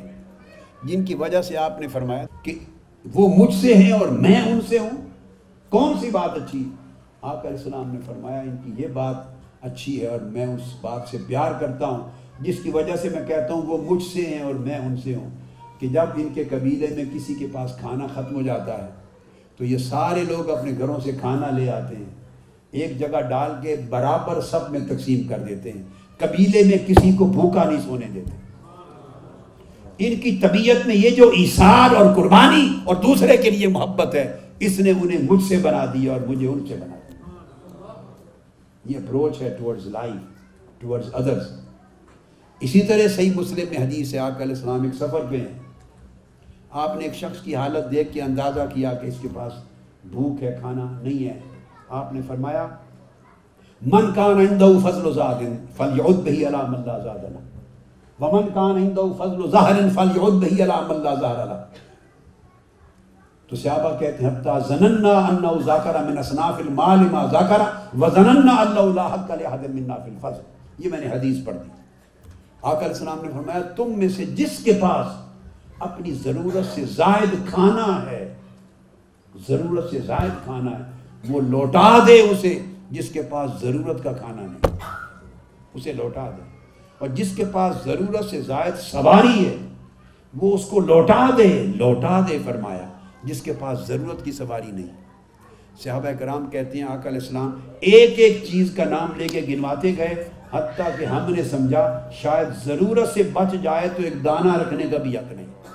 آپ حکم یہ نہیں دے رہے تھے حکم یہ نہیں دے رہے تھے مگر تاکید ایسی کی کہ لوٹا دے وہ سمجھا کہ ہم یوں سمجھنے لگے یعنی یہ قربانی کا جذبہ آقا علیہ السلام نے اپنی امت میں اپنے افراد میں پیدا کیا یہ قربانی کا جذبہ یہ تھنکنگ کا انداز اور جب مدینہ ہجرت کی مکہ سے آ کر اسلام نے اور اسلامک سوسائٹی قائم کی اسلامک سوسائٹی اسلامی معاشرہ اس کی بنیاد رکھی تو اس کی ابتدا مسجد بنانے سے نہیں کی مسجد بعد میں بنائی چھ ماہ کے بعد مدینہ کے اندر سب سے پہلے ان کو جمع کیا اور جو مہاجرین آئے تھے ان کو اور جو مدینہ کے انصار تھے ان کو جن کے پاس تھا انہیں اور جن کے پاس کچھ نہ تھا ہیوز اور ہیو نوٹس کو جمع کر کے فرمایا آپس میں تقسیم کر لو کوئی بھوکا نہ رہے ساروں کے وسائل میں آ کر اسلام نے سب محروموں کو شریک کر دیا اور یہ کمیونٹی بنائی جو ایک دوسرے کی مدد کرے اس پورے تصور کو مواخات کہتے ہیں اس سے اسلامی معاشرے کی بنیاد رکھی یعنی لوگوں کو ایک دوسرے کے درد میں شریک کیا ایک دوسرے کے دل کی دھڑکنے اور آپ کی دھڑکنے دل کی ان کو آپس میں شیئر کرایا وسائل میں شریک کیا ایک دوسرے کا ہم درد بنایا ایک دوسرے سے محبت کرنے والا کیئر کرنے والا خیال رکھنے والا دوسرے کے دکھوں میں شریک ہونے والا بنایا اور دوسروں کے دکھ اٹھا لینے والا بنایا اس سے اسلامی معاشرے کی بنیاد رکھی یہ ہے دین کی روح یہ ہے طرز زندگی یہ ہے حسن خلق جس سے انسان اللہ کے قریب ہوتا ہے اور دین کی رول آتا ہے سو میں گفتگو ختم کر رہا ہوں دو چیزیں آج مجموعی طور پہ میں نے کور کی ایک دین کیا ہے خلو کے حسن کا نام اس کی حقیقی کی روح کیا ہے کیئرنگ اور لونگ ایٹیچیوڈ کیا ہے ہیومنزم خیرات کیا ہے چیریٹی کیا ہے ایک یہ دین کی روح پر بیان کیا میٹھا کلام کیا ہے ہمدردی کا رویہ کیا ہے نفرت کو دل سے نکالنا اور ہر ایک سے محبت کرنا حتیٰ کہ جانور ہی کیوں نہ ہو یہ دین کی روح ہے ایک یہ بتایا دوسرا بتایا کہ دین کی حفاظت آپ کے اپنے لیے آپ کی اولادوں کے لیے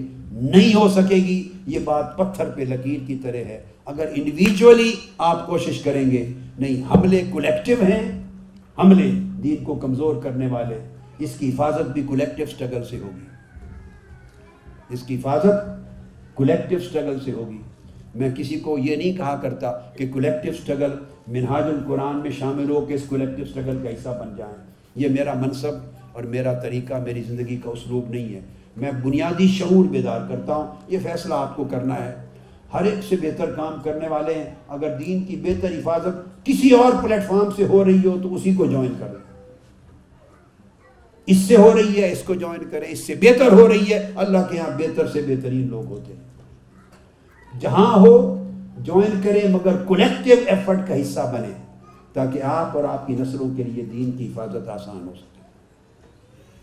اللہ رب العزت آپ کو خوش رکھے سلامت رکھے آباد رکھے ایمان اور عمل صالح کی خیرات کے ساتھ رکھے اور آپ کی نسلوں کو بھی خیر پہ رکھے والسلام علیکم ورحمۃ اللہ وبرکاتہ